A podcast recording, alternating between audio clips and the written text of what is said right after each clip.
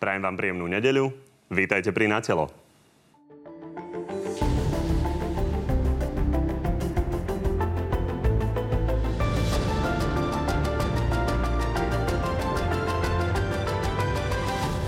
Pandémia láme stále nové rekordy a vláda sprísňuje opatrenia. My sme vo vojne, páni a dámy. Smer kritizuje vyhlásený núdzový stav a varuje pred čiernymi scenármi. Pošlo armádu, budú striekať vodnými delami na týchto ľudí? Koalícia sa sporí o interrupcie. Pre zablokovaný parlament sa odsúvajú o mesiac. Ľudia sa na nás pozerajú a asi by fakt myslím, že sme tu na úplne šibnutí. Nielen o tom už s dnešnými hostiami. No a tými dnešnými hostiami sú predseda SAS Richard Sulik. Dobrý deň. Ďakujem pekne za pozvanie. Dobrý deň, prajem a podpredseda Smeru Vladislav Kamínsky. Takisto dobrý deň. Dobrý deň. No a tak ako vždy, už od tejto chvíle môžete hlasovať o tom, ktorý z oboch pánov vás dnes viac presvedčil. Nájdete to na našej stránke tvnoviny.sk priamo na titulke, takže hlasujte. Páni, poďme si uh, vyjasniť na úvod ten spor, ktorý už naznačili tie úvodné headliny a to je o tom, že či teda máme mať núdzový stav, aký, ako máme mať núdzový stav, aký dlhý a podobne. Pán Sulik, uh, Smer proti tomu protestuje, ale na druhej strane by ste uh, neboli pôvodne za to uh, zavedenie celoplošného celoslovenského núdzového stavu, takže e, máte aj vy pochybnosti? Dovolte mi úvodom e, vyjasniť jednu vec a síce, že núdzový stav môžete zaviesť na nejaké územie, na okres, na mesto alebo na celé Slovensko a na nejakú dobu. Neviete zaviesť núdzový stav na nejakú oblasť, typu, že iba na zdravotníctvo. Takéto nefunguje. Bolo to síce na jar takto schválené. A ja aj chápem, že vtedy v tom zhone boli voľby a, a bolo to veľmi chaotické, také dni nezačína, ne, nezažína naša, nezažíva naša krajina, že často, takže sa to nejak riešilo, ale skutočnosť je taká, že núdzový stav môžete dať na územie a na čas. My sme teda povedali, že dáme to na celé Slovensko a nie na 90 dní, ale iba na 45. Potom uvidíme, čo a ako. Druhá vec, ktorá je, ktorú je dôležité vedieť, že k tomuto núdzovému stavu, to je, to je vy, e, nariadenie vlády, tak je ešte zákon o hospodárskej mobilizácii, tam je 11 paragrafov a tam sa už upresňuje, že ako to má platiť. A tam na tom budeme musieť popracovať, aby napríklad do pracovnej služby mohli byť povolaní iba e, pracovníci zdravotníctva napríklad. Hej. Pán Kamenický, tak e, vy kritizujete e, vládu Igora Matoviča, že to urobila zle, že to, že to zle napísala. Na druhej strane pán Sulik teraz hovorí, že tak, ako ste to vyhlásili vy, tak to nebolo v poriadku. Pán Fico napríklad hovorí o vodných delách. E, hovoríte o tom, že hovoril o tom, že či budú striekať vodnými delami na ľudí, keď sa stretnú a bude ich viac ako 50 na demonstrácii. Hovoríte o drakonických trestoch, keď sa napríklad ľudia pobijú na svadbe. Takže nepreháňate trochu? Absolútne nie. Musím povedať, že téma núdzového stavu, to je skutočne musí byť výnimočná situácia. Tá výnimočná situácia mohla nastať, vidíme, aký je stav vôbec, e, čo sa týka výskytu e, korona, korony na Slovensku. Dnes tu máme rekord 818 prípadov. A my nespochybňujeme to, že treba urobiť nejaké opatrenia. Čo sa však týka núdzového stavu, je to asi to najextrémnejšie opatrenie a my hovoríme o tom, že treba veľmi premyslene ho, ak teda chceme ho aplikovať, treba ho urobiť veľmi pre, premyslene. To, čo sa robilo... To, čo hovorí pán Sulík, to, nie čo, je premyslené? To, čo sa robilo v minulosti, sa to robilo na určité okresy, čiže dá sa to obmedziť, teritoriálne, to súhlasím to, čo hovorí pán Sulík. E, my sme to robili preto, že tam, kde boli okresné nemocnice, aby sme vedeli prijať určité opatrenia, čo sa týka vôbec e, napríklad toho, že budeme vedieť vynúcovať zdravotnú starostlivosť a podobne. Čiže tie e, opatrenia boli oprávnené. Ale musím povedať, že tak, ako to bolo teraz urobené, a vôbec nepreháňame, dokonca aj ministerka spravodlivosti Koliková hovorila o tom, že napríklad ak dnes niekto ukradne kabelku, tak môže dostať 10-ročný trest a už tu máme aj také prípady, ako napríklad e, istý muž vo zvolenie ukradol, tuším, čokolády za 70 eur a hrozí mu 10-ročné väzenie. Čiže e, ten stav je taký, aký je a ja si myslím, že ak teda vláda chcela príjmať e, nejaké opatrenie, čo sa týka núdzového stavu, mala si to premyslieť a mala e, nastaviť e, tú legislatívu tak, aby to vedela urobiť. Mala na to dokonca celé, celé leto a ja musím kriticky poznamenať, že mnohé veci sa neurobili tak, jak sa mali. Napríklad neboli posilnené úrady verejného zdravotníctva. relatívne málo sa na Slovensku e, testovalo a nebudem aj hovoriť o tom, že napríklad... My sme neodbiehali do ďalších tém, tak poďme túto definitívne doriešiť, tak, aby sme sa mohli posunúť ďalej. Pán Sulík, pán Kamenický vám vyčíta napríklad, e, ja len vysvetlím divákom, že naozaj za núdového stavu stúpajú trestné sazby podľa trestného zákona. Čiže či to nebolo nerozumné z No tohto pohľadu? teda k tomu, čo pán Kamenický povedal, že teda zvolili sme extrémne, alebo dokonca najextrémnejšie riešenie, tak určite viete, že okrem, alebo nad núdzovým stavom máme ešte mimoriadný stav a potom máme ešte vojnový stav, tak teraz by som nerobil fakt paniku z toho, že je momentálne vyhlásený núdzový stav, ale áno, môže byť miestami s týmto problém, preto to treba špecifikovať v tej novele zákona o hospodárskej mobilizácii. A práve preto sme povedali, bude to len na 45 dní. Poprosím teda všetkých zlodejov čokolády, aby si 45 dní dali pohol, lebo môžu skončiť v base na 10 rokov. Berieme tú situáciu vážne, len musíme držať sa aj toho právneho poriadku. Na jar sa stalo to, že, ten, že to, bol, to bol právny paškvil, ten núdzový stav iba pre zdravotníctvo. Nechcem za to nikoho viniť, ja to aj, ja to aj rozumiem, keď dochádzajú situácie, ktoré sú v spoločnosti, že úplne nové, no tak sa jednoducho učíte za pochodu. Teraz sme to spravili tak, aby to bolo právne čisté. Opakujem, len na 45 dní, z toho už koľko 5 dní ubehlo. No a keď chceme niečo špecifikovať, lebo áno, ako ste správne povedali, pán Kamenický, ide o to, že zdravotná služba, alebo, alebo teda práca lekárov musí vedieť byť, byť nariadená. A to, tento stav potrebujeme. Pri 800 chorých je to asi logické. Čiže ja to rozhodnutie, e, ktoré prijala vláda, podporujem. Tam sme urobili ten kompromis tých 45 dní a teraz to môžeme vyšpecifikovať podľa toho, čo život prinesie. Pán Kamenický? Musím na to ešte reagovať. E, Pán Sulík, dvaja právnici ústavní, je, je to vedúci ústav, e, katedry ústavného práva, pán Kamil, ba, Kamil Baránik, nie váš kolega Baránik, aby, bolo, aby e, divákom bolo jasné. Takisto Marian Giba, ústavný právnik. E, Poved, napríklad pán Baraník hovorí o tom, že ste si vystavili tzv. biankozmenku, aby ste mohli obmedzovať, čo chcete. A to je reálny právny stav tohto núdzového stavu. E, Musím povedať, že nespokojnosť vládou Igora Matoviča rastie. Máme tu už e, rôzne demonstrácie, napríklad e, stúpa nespokojnosť napríklad športovcov, e, rôznych, napríklad kultúre je veľká nespokojnosť s tými opatreniami, ktoré ste spravili. A ja musím povedať, že vláda Igora Matoviča sa podľa mňa bojí, že budú napríklad demonstrácie. A to, čo sme spomínali, môže napríklad nastať situácia, že bude nejaká strkanica pri nejakej nespokojnosti, nebodaj príde viac ako 50 ľudí, bude ich 60 a bude z toho nespokojnosť. A tu môže nastať stav, že napríklad tí ľudia, ktorí budú vyjadrovať eh, nespokojnosť s touto vládou, tak budú sa môcť dostať napríklad do basy aj na 25 rokov. Pán Sulík už povedal, Čiže že... je dôležité... že je keď sa dôležité, 45 dní nebude demonstrovať, tak sa tak veľa nestane. No ale A o to ide, pani, aby sa nedemonstrovalo. Viete, toto asi No nie ale je ten keby stav. o to išlo, pán Kamiecký, keby o toto išlo, tak by sme ten núdzový stav dali na maximum na 90 dní. Preto verte mi, nejde o to. Snažíme sa. Ja chápem to, že vašou úlohou je kritizovať a robiť opozičnú politiku. My sme to robili tiež dlho. Ale prosím vás, veď, tie argumenty trošku nechajme aj tu na stole. Keby nám išlo o to obmedziť, tak by sme to dali fakt na tých 90 dní. Dali sme to na 45 dní preto, lebo v čase schvalovania bolo mesiac do dušičiek a potom ešte dva týždne rezerva, že ako sa to prejaví. Ale pozrite sa, aj, my sa hýbeme, aj, aj vláda mení, alebo cizelizuje svoju, cizeluje svoju pozíciu, lebo napríklad na jar sme tu ešte mali vec, ja som kritizoval, to bolo to uzatvorenie tých okresov cez Veľkú noc. Teraz na dušičky tiež bude pol cestovať, nejde sa nič zatvárať, napriek tomu, že situácia je horšia. Ale počkáme si ešte dva týždne, že ako sa prejaví e, e, ten vírus. Dobre, pani, aby sme neviedli Ešte- akademické právnické debaty, je jasné, že Smer e, sa rozhodol podať tento môžem, môžem návrh na jednu ústavný krátku súd. reakciu.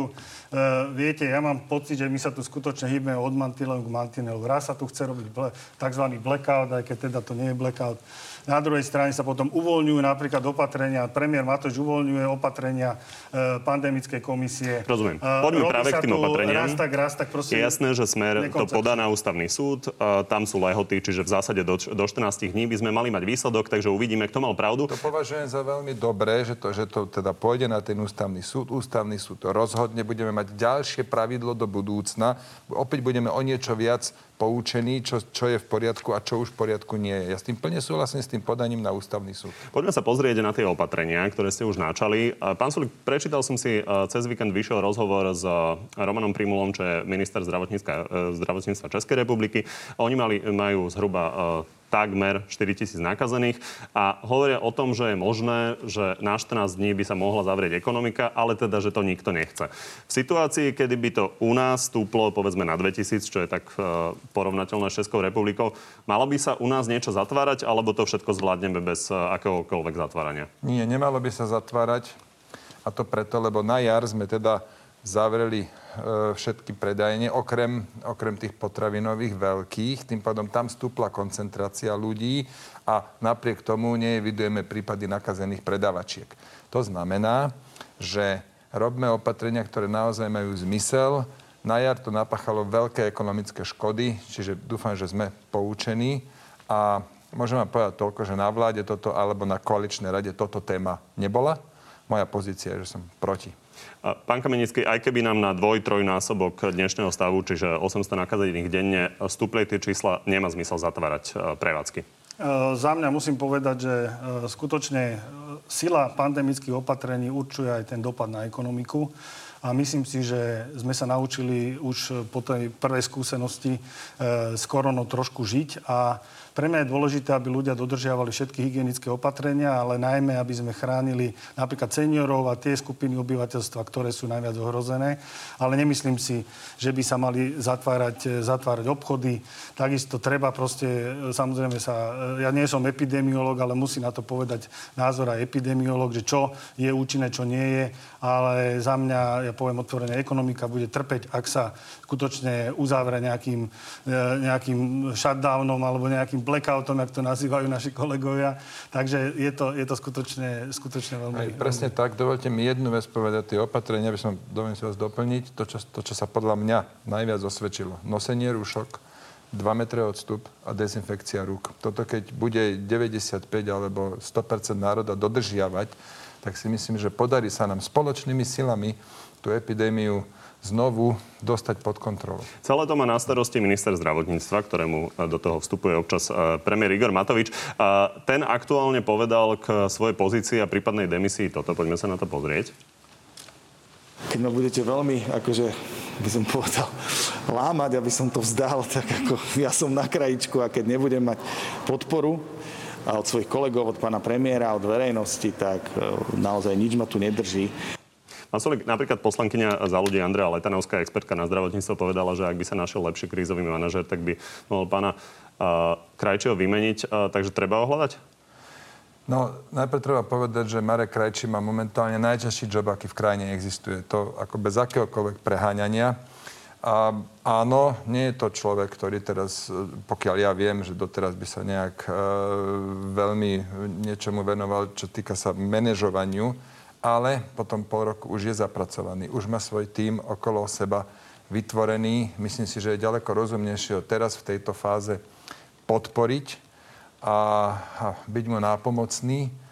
A uvediem vám jeden príklad. Ten krízový štáb, však teda ten, ten, prepašte, ten núdzový stav, on, on to práve navrhoval, že a, spolu s premiérom, že poďme to spraviť, ale z ministerstva hospodárstva musel prísť zákon o hospodárskej mobilizácii, ktorý teda upresňuje ten krízový stav, ten, ten núdzový stav a dostal ho prakticky zo dňa na deň, keď to potreboval. Čiže ja som za to, aby celá vláda, a aj to budeme robiť, podporila Mareka Krajčika v jeho, v jeho ťažení. Naozaj to nemá ľahké. Pán Kamenický, vy asi nechcete podporiť pána Krajčiho? Nie, ja osobne si myslím, že sa cez le... tak ako sa na začiatku relatívne dobre začalo, e, to, čiže aj premiér Igor Matovič sa venoval e, pandémii. Dnes musím povedať, že cez leto, tak ako sa nevenoval ani tomu reformnému letu, tak sa nevenovali ani opatreniam, ktorí by zabránili väčšiemu šíreniu e, koronavírusu. Čo sa týka pána ministra Kraj, Krajčiho, tak e, pán minister 23. septembra nám oznámil, že v polovici oktobra môžeme očakávať cirka 260 nakazených až do 400-450. Musím povedať, momentálne ten stav, ktorý bol, rozbil sa tzv. Inštitút pre zdravotnú politiku na ministerstve zdravotníctva. Netvrdím, že že tie ich odhady boli dobré, ale žiadny iný, e, žiadny iný ten inštitút sa nenašta, práca sa nenaštartovala tak, aby sa vedeli skutočne odhadovať tie dopady. Dnes tu máme 800, ako hovorí pán minister, možno, že tu budeme, alebo vy, zajtra budeme mať dvoj, trojnásobok. Čiže ja si myslím, že sa urobili chyby napríklad v tom, že neboli posilnené útvary, e, kapacity úradu verejného zdravotníctva. Myslím si, že sa mohlo viacej testovať, e, nakoľko sme na chvoste Európskej únie. A ja sa teda teším, ak budú tie nové, nové testy, pri ktorých e, nebude sa musieť tak invazívne e, trápiť ľudí pri tom testovaní, lebo ľudia skutočne už majú e, tejto paniky okolo korony dosť a nechcú byť stresovaní nejakými testami, ktoré sú nepríjemné. Ja musím povedať, že veľa známych, ktorých absolvovalo, mi hovorí, že to je absolútne nepríjemné vyšetrenie. Možno, pán, pán Kamenický, možno by neuškodilo trošičku viac objektívnosti. Porovnajme to s jarou. Vtedy premiér Pellegrini v úplnej panike zavrel všetky maloobchodné predajne okrem potravín a všetky reštaurácie. To sa neskôr, niekoľko týždňov neskôr ukázalo ako rozhodnutie prakticky zbytočné, ale ekonomicky veľmi škodlivé.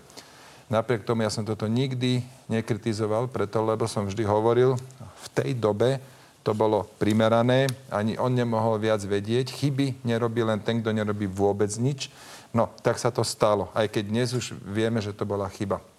Preto aj e, s Marekom Krajčím opatrne, e, on predsa nerobí zámerne tie chyby, to, že to testovanie boli, no tak áno, boli. To, že sa testov robí toľko, koľko sa robí, robí sa. Ale skúste to porovnať. Na jar ešte aj za vašej vlády sa robilo 500 testov alebo 1000 testov denne. Dnes sa ich robí 7, 8, 9 tisíc. Viete si predstaviť tú logistickú náročnosť deň čo deň urobiť 7-8 tisíc testov po celej krajine. Ja by som toto teda rozhodne nebagatelizoval. Opäť chcem zdôrazniť Marek Krajčí, nech teda jeho manažerské schopnosti vy, vykladá, kto chce, ako chce, má plnú podporu vlády. Moju podporu má určite aj našich ministrov, preto lebo má najťažší job v tejto krajine. A keď máte raz najťažší job, vždy nájdete veci, ktoré sa dajú robiť lepšie. Ale záverečná reakcia. A poďme už na rizo ekonomické len, témy. Keď spomínate teda bývalú vládu, tak ja spomeniem aj chaos, ktorý vytvoril Igor Matovič e, práve pri zavretí okresov. E, čo sa týka napríklad chaosu, ktorý bol spôsobený na hraniciach e, smart karanténou, ktorá sa moc nevydarila. Ja chcem len pripomenúť, že napríklad západné krajiny majú aplikácie, ktoré fungujú a ktoré napríklad dokonca anonymizujú tých, ktorí e, tú koronu majú. Tí, ak uvedú do tej aplikácie, tak všetci, ktorí sa s nimi dostali do styku, sú automaticky upozornení a je to jeho vlastná vôľa. Napríklad, myslím, že v Nemecku, e, kde 80 miliónov obyvateľov používa takéto aplikácie vyše 20 miliónov ľudí, čiže dalo sa to robiť aj pozitívnou cestou. Dnes sú veľké nápory na úrady verejného zdravotníctva, nefunguje máte, to. Máte pekne Môžem, tých poznámok prečítali. Máte pravdu, pán Kamenický. Áno, sú fakt, veci, eh, sú veci, ktoré zlyhávajú, ale nie je korektné menovať stále len to, čo zlyháva. Pozrite sa aj na to, že 7-8 tisíc testov robiť deň čo deň je logisticky sakra silný výkon. No, ale ja sa pýtam, a... pán minister, keď sa tu robia blackouty, potom sa uvoľňujú opatrenia, ktoré ro- urobila pandemická komisia. Hej, čiže e, robí sa tu raz tak, raz tak, tak ja, ja neviem, no, či ja teda je to že dobré. komunikácia tejto vlády je, je optimálna. To nehovorím, to som ani nehovoril. A naopak, na jar, čo boli uzavreté okresy, to som dokonca verejne kritizoval ako zbytočné a veľmi škodlivé opatrenie. Ale napríklad ani to sa už dnes nedieje. Budú dušičky, už nič zatvárať nejdeme. Hej? Ale počkáme si dva týždne s tým núdzovým stavom, aby sme ja zistili chcem... tú reakciu toho covidu. Ja len chcem povedať, že pán minister Krajčí, eh, keď teda rozbil eh, Inštitút zdravotnej politiky, malo znova vystávať. A dnes, tie, viete, najprv tie odhady sú polmiliónové, dnes sú že 200 a eh, proste nemáme relevantné Dobre, informácie. A Počuli sme argumenty z oboch strán. Poďme na rizo ekonomické témy. V čom máte spor je východoslovenská energetika. Pán Sulík teda za to, že sme nekúpili východoslovenskú energetiku a to predkupné právo nevyužili. Vyrokoval 35 miliónov eur. Vy hovoríte, že je to zle. Čiže koľko mal vyrokovať pán Sulík, aby ste boli spokojní? Otázka neznie, koľko mal vyrokovať. Pre mňa teda otázka pre mňa znie tak, že ja tu vidím teda dva, dva modely, ktoré mohli nastať a chcel by som ich teda uviesť. Prvý model je ten, že treba si uvedomiť, za koľko vláda e, Zurindu aj s Miklošom predala stredoslovenskú, e, teda východoslovenskú energetiku. Tá suma, to mi potvrdila pán minister, bola 130 miliónov eur. V tom čase robil pán minister poradcu ministra financí Ivana Mikloša. Čo sa týka samotného predaja, informácií, ktorú sme dostali od pána ministra opäť, že sa predal ten podiel za 700 až 800 miliónov eur. Rozdiel 600 až 660 miliónov eur. To bol kšeft, na ktorom niekto, niekto sakramecky zarobil. Ja viem, že pán minister tu bude spomínať všetky minulé e, prípady, lebo Fico, lebo Smer, ale dobre, ja si to kľudne, ja si to kľudne vypočujem, pán minister. A budem na to aj reagovať. Druhý, druhá možnosť ale je, že že napríklad, e, pán minister hovorí argument, že, že, sa, že, že sa ide, druhá možnosť teda, že... Ale toto prvé bola nejaká možnosť? Áno. To ste pomenovali problém. Áno, ja, ja poviem, druhá možnosť je taká, že... To bola prvá. Pardon, môžem, môžem dokončiť? Jasné. Druhá možnosť je taká, že tá cena, za ktorú sa to vyjednalo, a hovorí sa o 24 násobku ročného zisku, je skutočne vysoká. A možno je to práve preto, lebo v minulosti už títo partnery, ktorí chceli predávať tieto podiely, boli, na, a to je informácia od bývalého ministra hospodárstva, boli za ministrom hospodárstva a hovorili, e, si sa opýtali, teda, či štát bude mať záujem odkúpiť tento podiel a dostali informáciu, že áno, štát bude mať záujem tento podiel odkúpiť. Čiže je možné, že tá cena bola možno aj nafúknutá, ale to nám musia si vysvetliť pán, pán minister, len za to, aby, aby sa to neoplatilo, lebo tá cena je skutočne, to je obrov, obrovské navýšenie. Tak prepačte, keď niekto predal privatizácii niečo za 130 miliónov a teraz to predáva za 800, tam, tam je taká vata, že ja to neviem ináč nazvať len ako zlodejina. Tak buď to bola zlodejina, alebo tu je nejaký kalkul, s ktorým sa tu hrá. Ja neviem, pán minister nám to možno vysvetlí. Veľmi rád. No, poprvé, e, vy to stále síce vyťahujete aj v parlamente. Áno, v roku 2003, prakticky celý rok, úplne presne od 6. decembra 2002 do 5. decembra 2003 som bol poradcom vtedajšieho ministra Ivana Mikloša a mal som na starosti výlučne daňovú reformu a nič iné. A keď daňová reforma v parlamente prešla, tak ja som dal výpoveď a som prestal byť poradcom. Teda, aby ste to stále nespájali. Ja chápem, že vy to spájať budete, lebo, lebo sa ma snažíte do tej privatizácie nejak namučiť, ale ja som s ňou nemal, že vôbec nič dočinenia. Ja dokonca si myslím, že tá privatizácia neprebehla korektne, tých rozvodných závodov, ani slovenských elektrární už vôbec. Tam sa diali kadejaké prehmaty. A rovnako sa mi to nepáči, ako možno vám, lebo ja som tu bol vtedy občan žijúci a videl som, čo sa, čo, alebo čítal som v čo sa deje. Takže toto poprvé. A keď už hovorí to poracovanie také dôležité, tak snad nechcete napríklad naznačiť, že keď som bol pár rokov neskôr e, poradcom ministra financie Jana Počiatka, že som sa zúčastňoval jeho zlodejín. Hej? Tak preto opatrne s tým poracovaním. Teraz druhá vec. Chcem zdôrazniť, nič sa nepredalo. Toto je úplne že kľúčové na tom celom. My sme predtým vlastnili 51% východoslovenskej energetiky vlastníme aj teraz. Iba súhlasil som s tým, že, alebo teda naša vláda, lebo my sme to preberali aj v koaličnej rade, súhlasili sme s tým, že jedni Nemci, RVE, to môžu predať tých svojich 49%, môžu predať druhý, druhým Nemcom E.ON, tie dva firmy, RVE a E.ON sú aj tak spojené, majú vymenené akcie, tak za tento súhlas sme si vypýtali 35 miliónov eur. Dávam teda na porovnanie, že Robert Fico trikrát mohol zabrániť predaju, konkrétne slovenské elektrárne, SPP, extrémne zisková firma a do tretice stredoslovenská energetika a trikrát sa nevypýtal nič. A tam mohol trikrát sa získ- získať späť štátny majetok. Na druhej strane, ja si pamätám, ako vás tu pán Žiga upozorňoval, že pri stredoslovenskej energetike nemohlo byť uplatnené uh, predkupné no, právo. Tak, v tej privatizačnej zmluve pri stredoslovenskej energetike nie je predkup, alebo bolo iba na 5 rokov predkupné právo a vypršalo.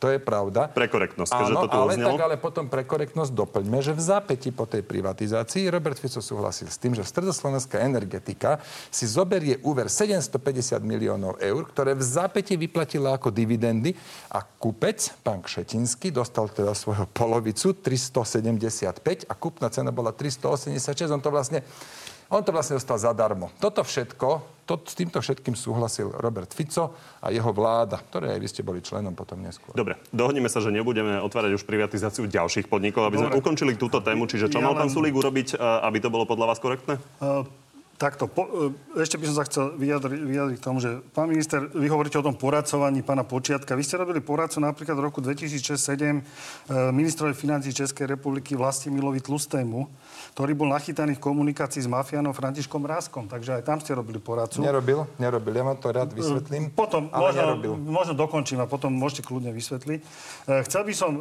povedať, čo sa týka napríklad predaja SPP. No, tam jasne sme- povedali... Aby sme sa naozaj Jasne- dobrali koncu. počkajte. Pán Sulik, robili ste toho poradcu? Nie, nie, nerobil som. Ja som robil pre Máte to pána... na stránke. Pre pána Tlus nemám tam, že poradca. Ja som robil pre neho jeden projekt. On si niečo u nás zadal a to dostal. Ja som jemu poradcu nerobil. A keď mi to na tej stránke ukážete, tak ak to tam je, Je tak, to na tak, vašej tak to stránke, budem musieť zmeniť. kauzy, e, Ale fakt je ten, že ja som jemu poradcu nerobil. Pán Kamenický, a teraz teda dokončíme, Dobre, čo mal pán Sulik urobiť. Ja by, ja by som dokončil. e, Čiže ešte, aby som sa vyjadril, privatizácia SPP. V tom, mom- e, v, v tom čase platila tzv. dlhová brzda. Pán Sulík, viete, čo idete urobiť s dlhovou brzdou? Vy asi netušíte, vy ste neboli na tých rokovaniach. Musím povedať, idete, dlhová brzda slúžila na to, aby sa nezvyšovala rapidne dlh, aby sme tu mali nejaké mantinely. Ja som bol na rokovaniach, ktoré boli, bol, mali byť tri, na konci boli len dve. Minister financí organizoval, jedno posledné zrušil, lebo bez toho, aby sa dokončila diskúzia, ste si to schválili na vláde. A idete urobiť to, že idete uvoľniť tú dlhovú brzdu tak, že v podstate vás minie hlasovanie o dôvere vlády, ak teda bude pokračovať zadlžovanie Slovenska tak, ako zadlžuje, jak teda pokračuje, v roku 2023, čiže takto to idete zmeniť. A ja Pán sa Kamenický, čudujem, Pán ja, Kamenický. môžem, to, môžem povedať do, do poriadku, v poriadku. Eh, Počkajte. tú zmluvu- Prosím, tá otázka bola, už odznela asi Dobre, pred 8 dokončím. minútami. Čo mal pán Sulík urobiť, aby východoslovenská energetika Dokončím, Bolo, bo, štát sa k nej zachoval správne. Zákon, nový zákon o dlhovej brzde robí pán Totor, je šéfom Rady pre rozpočtov zodpovednosť, čo ja považujem za absurdné. Ale dobre, Dobre. Pán dokončím. Čiže pán Sulík pán, pán Sulik hlavne nemal urobiť to, že si o tom sa rozhodol v podstate sám. Čiže takéto vážne rozhodnutia musia... nie je pravda, dobre to musia, viete. dobre, mala to, vláda to neodsúhlasila, pán Sulik, to asi nepopriete. E, to je prvá vec. E, druhá vec, ja si myslím, že ak teda boli vedené tie rokovania, tak mali byť vedené tak. Ja nechápem, prečo by si e, jedna firma, keď to je teda, hovoríte, že je to, je to rovnaký vlastník, predávala niečo za 24 násobok ceny, keď ten 24 násobok vie každý, že to je prehnaná cena. Čiže potom toto asi nebolo dostatočne... Vy, Dobre, vy- čiže mal si to nechať odsúhlasiť, to je výtka. Mal si to nechať odsúhlasiť, vyjednať cenu a odkúpiť ten podiel Dobre, pre Slovensko tak pán naspäť. Sulik, prosím, zareagujte, aby sme mohli ísť ďalej. My sme túto kúpu preberali na koaličnej rade. Všetci koaliční partneri mi s tým súhlasili, že takto spravíme to poprvé. Po druhé, bol taký malý vyjednávací tým, bol tam Marcel Klimek, štátny tajomník na ministerstve financií, plus Karol Galek odo mňa a spoločne sme toto vyjednali a vyjednávali a vyjednali sme to podľa najlepšieho svedomia a vedomia. Máte pravdu, pán Kamenický, nebolo to odsúhlasené na vláde, ale na vláde nemusí byť všetko odsúhlasené. Viete, vláda je kolektívny orgán, tam sa potom vie skryť jeden za druhého a nakoniec nikto nie je zodpovedný za nič. Toto bolo v roz- v rozhodovacej právomoci ministra hospodárstva. Ja som rozhodol, ja k tomu stojím, ja si to musím vedieť vysvetliť a už e, váš bývalý stranický kolega, pán Pellegrini, hovoril, že teda sa na, na, má na to pozrieť generálna prokuratúra. Nech sa páči, nech sa pozrie a nech to zistia tak celé komplexne. Napríklad aj naopak teraz iný príklad. Pred dvomi rokmi odsúhlasila vláda utajený materiál k beztrestnosti talianského Enelu. Takže poďme si to pekne všetko vyložiť na stôl. Ja sa teda žiadnych skutočností nebojím, lebo som vždy konal podľa najlepšieho vedomia a Pán. Sulik, ešte reakcia na to, že si chcete eh, dlhovú brzdu upraviť tak, Aha, a aby teraz tej sa nehlasovalo o dôvere? Takto, ako je tá dlhová brzda teraz nastavená, my s ňou nesúhlasíme, ale urobili sme s ministrom financií nasledovnú dohodu, že prejde to minulý týždeň na vláde, preto lebo chceme stihnúť jej účinnosť od 1. januára, ale v parlamente medzi prvým a druhým čítaním budú zapracované naše pripomienky. Takže ešte raz hovorím vám, tak ako je dlhová brzda teraz nastavená, my s ňou nesúhlasíme. Ja e, musím k tomu na toto reagovať. Viete, ten samotný zákon má cirka 5 strán. Tá zmena, ktorú idete robiť, a vždy bola robená v konsenze v celom parlamente, to znamená aj s opozíciou, keď sa to zakladalo, tá, tá dlhová brzda. E, tak tých pripomienok je na, e, momentálne ten, tá zmena je na 7 stranách. Čiže vy idete absolútne zmeniť tu, tento zákon a my sú, budeme súhlasiť so zmenou hrubého dlhu na čistý dlh. To je oprávnené, aby sa vedeli financovať, ale ostatnými zmenami musím povedať, tam sú neúmerne zvýšené právomoci Rady pre rozpočtovú zodpovednosť. A prečo? No lebo pán minister Heger to nechal napísať pánu Totovi, Počkajte, ktorý je šéfom kto, to písal, nie je tak podstatné, Ale ale, ale, tu vám dávam za pravdu. Toto je jeden, keď som povedal, že my tak ako je dlhová brzda teraz nastavené, že s ňou nesú, že s ňou nesúhlasíme, toto je jeden z dôvodov, Berem. že po, aj podľa nášho názoru RRZ má tam príliš veľké kompetencie. No ale nemôžu nás, nemôžu nás zavolať na rokovanie a potom tie rokovanie ukončiť tým, že sa to príjme na vláde. Ale ešte dokončím. E, Myslíte, e, čo sa týka toho, toho týmu, o ktorom hovoríte, poprvé koaličná rada nie je e, oficiálny orgán, to je prvá poznámka. A druhá, myslíte e, pána štátneho tajomníka Klimeka, ktorý bol e, vo Fonde národného majetku, keď sa hlasovalo za predaj paroplynového cyklu, to je ten váš poradca, s ktorým ste to On bol v tom týme, on neviem, že je môj No, poradca, jeden ale s Marcelom... ktorí sú spomínaní v Gorile. Hej, tak ako to je výsledok. Tak ako Robert Fico, čo popíjal kolu na je- o tej gorile je- hovoríte? no, Pozrite sa. E, 95 Pán Kamenický. Každý si neseme kauza nejaký ten, Zurinda. každý si neseme nejaký ten batok so sebou. Aj Marcel Klimek, veď to nemá 20 rokov, že ešte nestihol nikde, nikde byť. No tak OK, tak možno, že tam bol, ja to neviem, ja som jeho životopis neštudoval, ale vám môžem povedať. Klimek je top odborník do energetiky. Top odborník, nie len na papieri, alebo podľa toho, že nie niečo bol. Ale ja keď sa s ním rozprávam, vidím, že on má páru o tom, čo hovorí. Ja som bol veľmi rád, že som mal v tom, v tom mini týme, kde bol Karel, Galok, eh, Ka- Kar- Karol Galek a, a Marcel Klimek. Nám sa dobre s tými Nemcami jednalo. Potom jak sa to vyvíjalo, jak som videl, že sa teda už dostávame k zaujímavým cenám a nakoniec sa dohodli. Ja, ja som na výbore o tom, vy ste neboli na hospodárskom výbore, ja som o tom tam informoval bez médií. A to z toho dôvodu, že uh, nemecký E.ON ani neviem presne prečo, si, si, si neželal zverejnenie kupnej ceny, tak, tak dohoda bola na tom, že budeme hovoriť, že to je 700 až 800 miliónov. Keď prídete na výbor, tak ja vám poviem aj presnú kup, kupnú cenu, aj ako vzniklo tých 35,2. Vy, vysvetlite mi, prečo tá cena na, sa navýšia zo 130 miliónov na 800. Toto ak mi vysvetlíte, tak Áno. budem. Tá privatizačná cena bola niekde, to sme sa zhodli, medzi 130 a 140 miliónov. Bolo to 18 rokov dozadu, bola to, bolo to v korunách asi 4 miliardy. Už som sa tu dnes vyjadril, ja tú privatizáciu považujem za nešťastnú, myslím si, že sme mali dostať o mnoho viac. No ale potom došlo to, že 18 rokov tie východoslovenské, tú, tú východoslovenskú energetiku manažovali manažery, ktorí tam došli to manažovať a nie rozkrádať. A, a a manažovali to tí Nemci a zvyšovali tomu hodnotu. Kebyže tam šefuje smer, tak to urobí pol miliardy straty a potom by to nemalo vyššiu hodnotu. Lebo napríklad, keď Robert Fico kúpil stratovú matku SPP prázdnu, tak od doby kúpy do dnes urobil 450 miliónov straty. No tak v takom prípade nebude hodnota rásť. Hej. Čiže mm, východoslovenská energetika mala to šťastie, že to posledných 18 rokov nemenežoval nikto zo smeru, tým pádom rastla hodnota celého podniku. No, e, dovolím si oponovať. e, Ja si nemyslím, že zahraniční manažeri, e, ktorí sú v energetických podnikoch, sú takí super, že by to tak manažovali, že bez nich by to nešlo. No nie, To je paušálne, prvá vec. a, pravdu, áno. no, a, Paušálne druhá vec a druhá vec, musím povedať, že stále, keď, tak, keď to tak dobre manažovali, tak vytvorili zisk. Ja, si, ja myslím, že tam je okolo 39 miliónov alebo nejak tak. e, Zisku Ročný. každý e, ročný, E, no, e, se- ročný zisk. Tak to dokopy je to 70, ale na ten podiel Na ten prípada- podiel, áno. Dobre. Takže to, keď to manažovali, tak dobre. Lenže tu sa bavíme o násobku toho zisku. Však samozrejme, že keď to manažovali dobre, tak je aj väčší zisk, ale hovoríme o násobku. A ten násobok, 24 násobok, vy viete veľmi dobre. E, neviem, či vy by ste kúpili firmu, ktorá e, bude sa predávať za 24 násobok je zisku. Nie, nekúpil. No, vidíte. Dobre, páni, budete si to ešte dovysvetľovať na výbore a v parlamente, v parlamente ale okrem iného sa riešila aj interrupcie. Tie sa teda posúvajú o mesiac a s tým, že Oľano sa stiažuje na to, že pani Cigániková z SAS sa dohodla s opozíciou na spoločnom postupe, tak sa poďme pozrieť, čo je vyčítajú. Zjavne pani Ciganíková sa bojí do tohto hlasovania a spojí sa aj s čertom diablom, ale len aby to jednoducho zablokovala. Áno. Pán Sulík, uh, pán Šipoš hovorí, že treba riešiť Pán na koaličnej rade. Šipoš. Pán Šipoš. Čo som povedal? Šipel? Šipoš. Aha, prepačte. Tak pán Šipoš hovorí, že to treba riešiť na koaličnej rade, že je to opätovne porušenie koaličnej zmluvy. Takže už ste sa bavili s premiérom, ako to vy, vyriešiť za ten mesiac? My sme sa, my sme sa s Igorom Matovičom na tom tak um, celkom dobre pousmiali na vláde, pred poslednou vládou, lebo pre nás je ten parlament tak trochu vzdialený. Viete, to pre bežných ľudí sa zdá byť parlament a vláda to isté, ale v skutočnosti to sú dve rozdielne uh, entity. No a tak my sme tak opozdial, keď sme to sledovali, ak tie, tie tlačovky, ak sa tam vadia, tak bolo to také, také úsmevné. Občas sa niekedy aj, občas sa aj koalícia alebo koaliční poslanci posekajú. Prvýkrát došlo k porušeniu koaličnej zmluvy, to sme aj konštatovali zápisnične na našej koaličnej rade, keď práve poslanci Olano hlasovali s, s poslancami Mariana Kotlebu. To bolo prvé porušenie.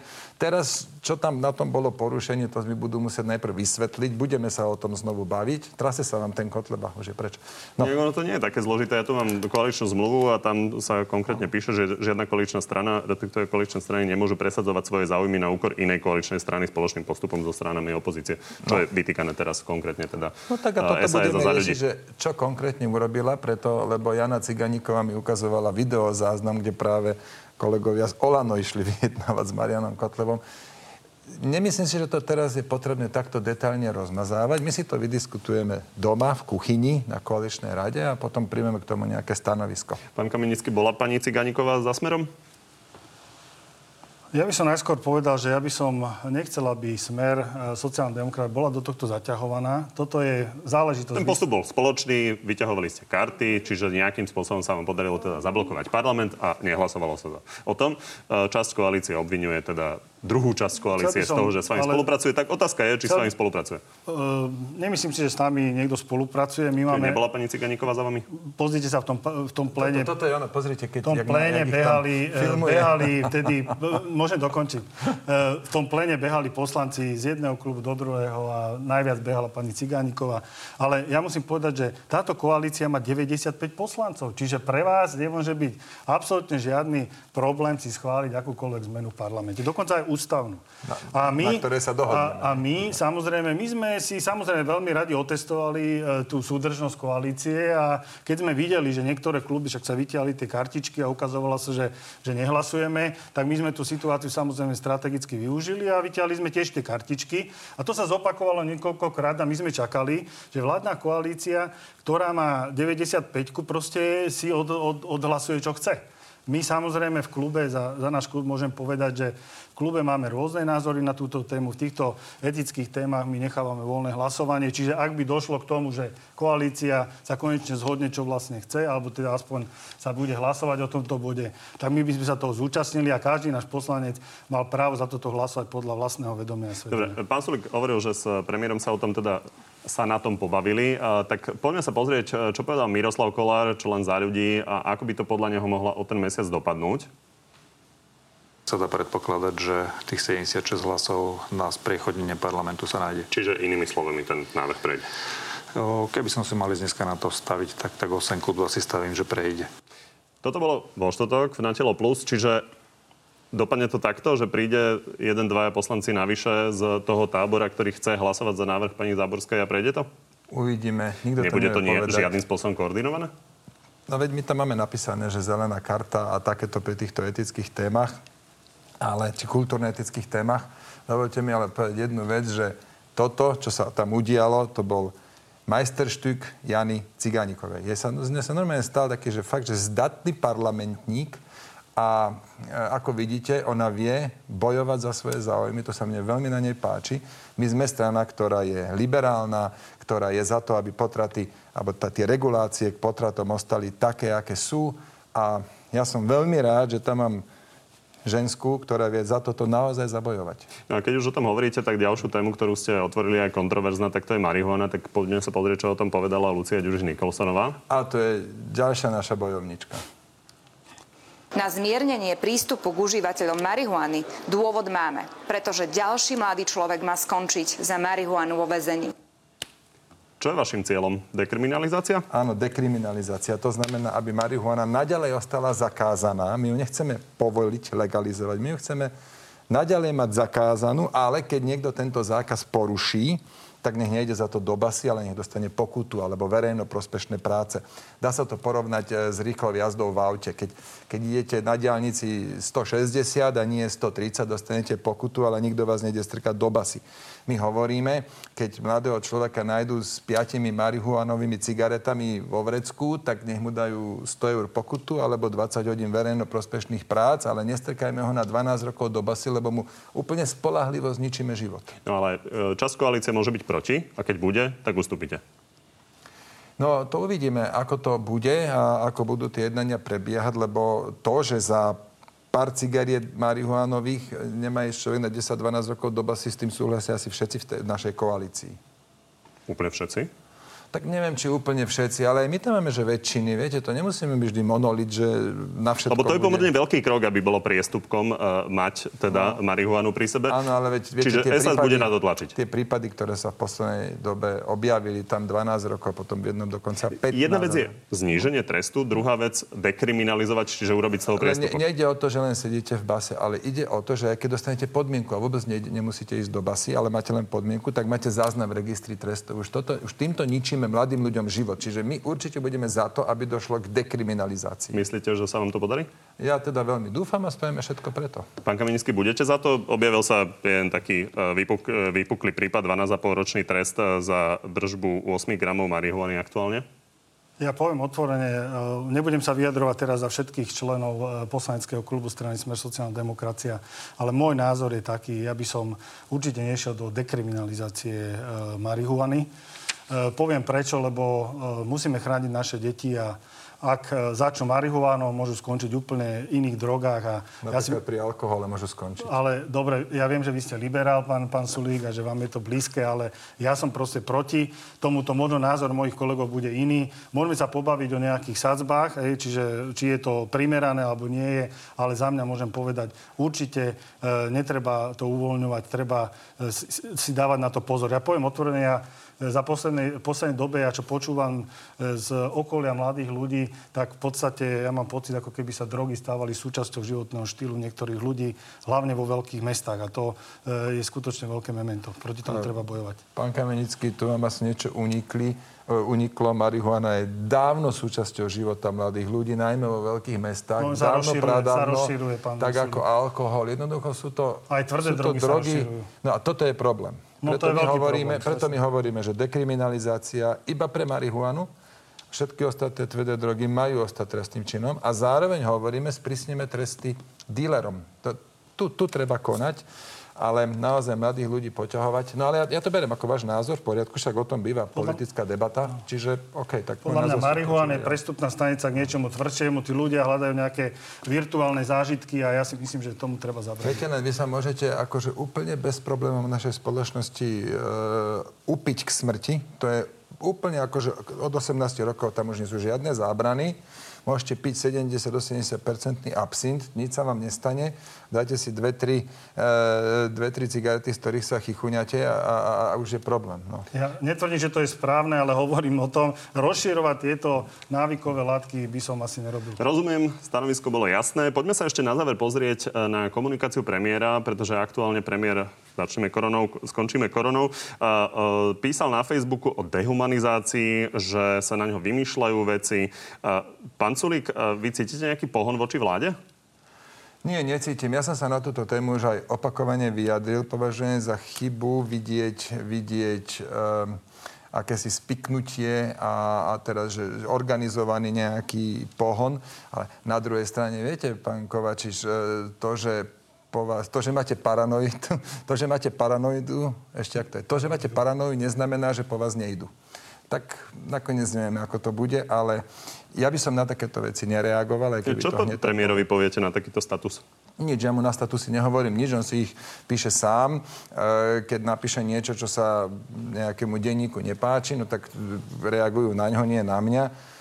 Čiže zrejme to bude takto pokračovať. Je to Igorové dobré právo písať statusy. Pán Kaminsky, možno len taká záverečná, taký záverečný komentár, že Robert Fico dlhodobo tvrdil, že všetky médiá sú proti nemu. A teraz Igor Matovič tvrdí, že médiá sú proti nemu, tak kto má vlastne pravdu? No pozrite sa, Robert Fico, Fico tu bolo dlhé obdobie a jedno je pravda, že dnes e, tá v podstate nejaké také nejaké prísle, že lebo Fico, to sa tu už, tu už pomaly sa zľudovelo, za všetko môže Robert Fico. Ale musím povedať, že Igor Matovič, ktorý vynadá všetkým ľuďom za to, že vlastne spôsobujú novú vlnu e, e, COVID-19, tak a pri tej svojej nekompetencii ja sa vôbec nečudujem, že, že idú po ňom aj médiá a pritom keď dávajú fakty na stôl, tak by mal na to odpovedať. Kde zobral, alebo kde teda, odkiaľ jeho manželka zobrala peniaze na investovanie v Arka Kapitál. Nech to vysvetlí, že to je jednoduché. Zoberiem 4 papiere, ukážem to. Za, len o to, či tam vidíte nejaké za 5, paralely. Za 5 minút je po celej kauze. On to neurobil, takže to podozrenie pretrvalo. Dobre, pani, poďme do záverečnej rubriky.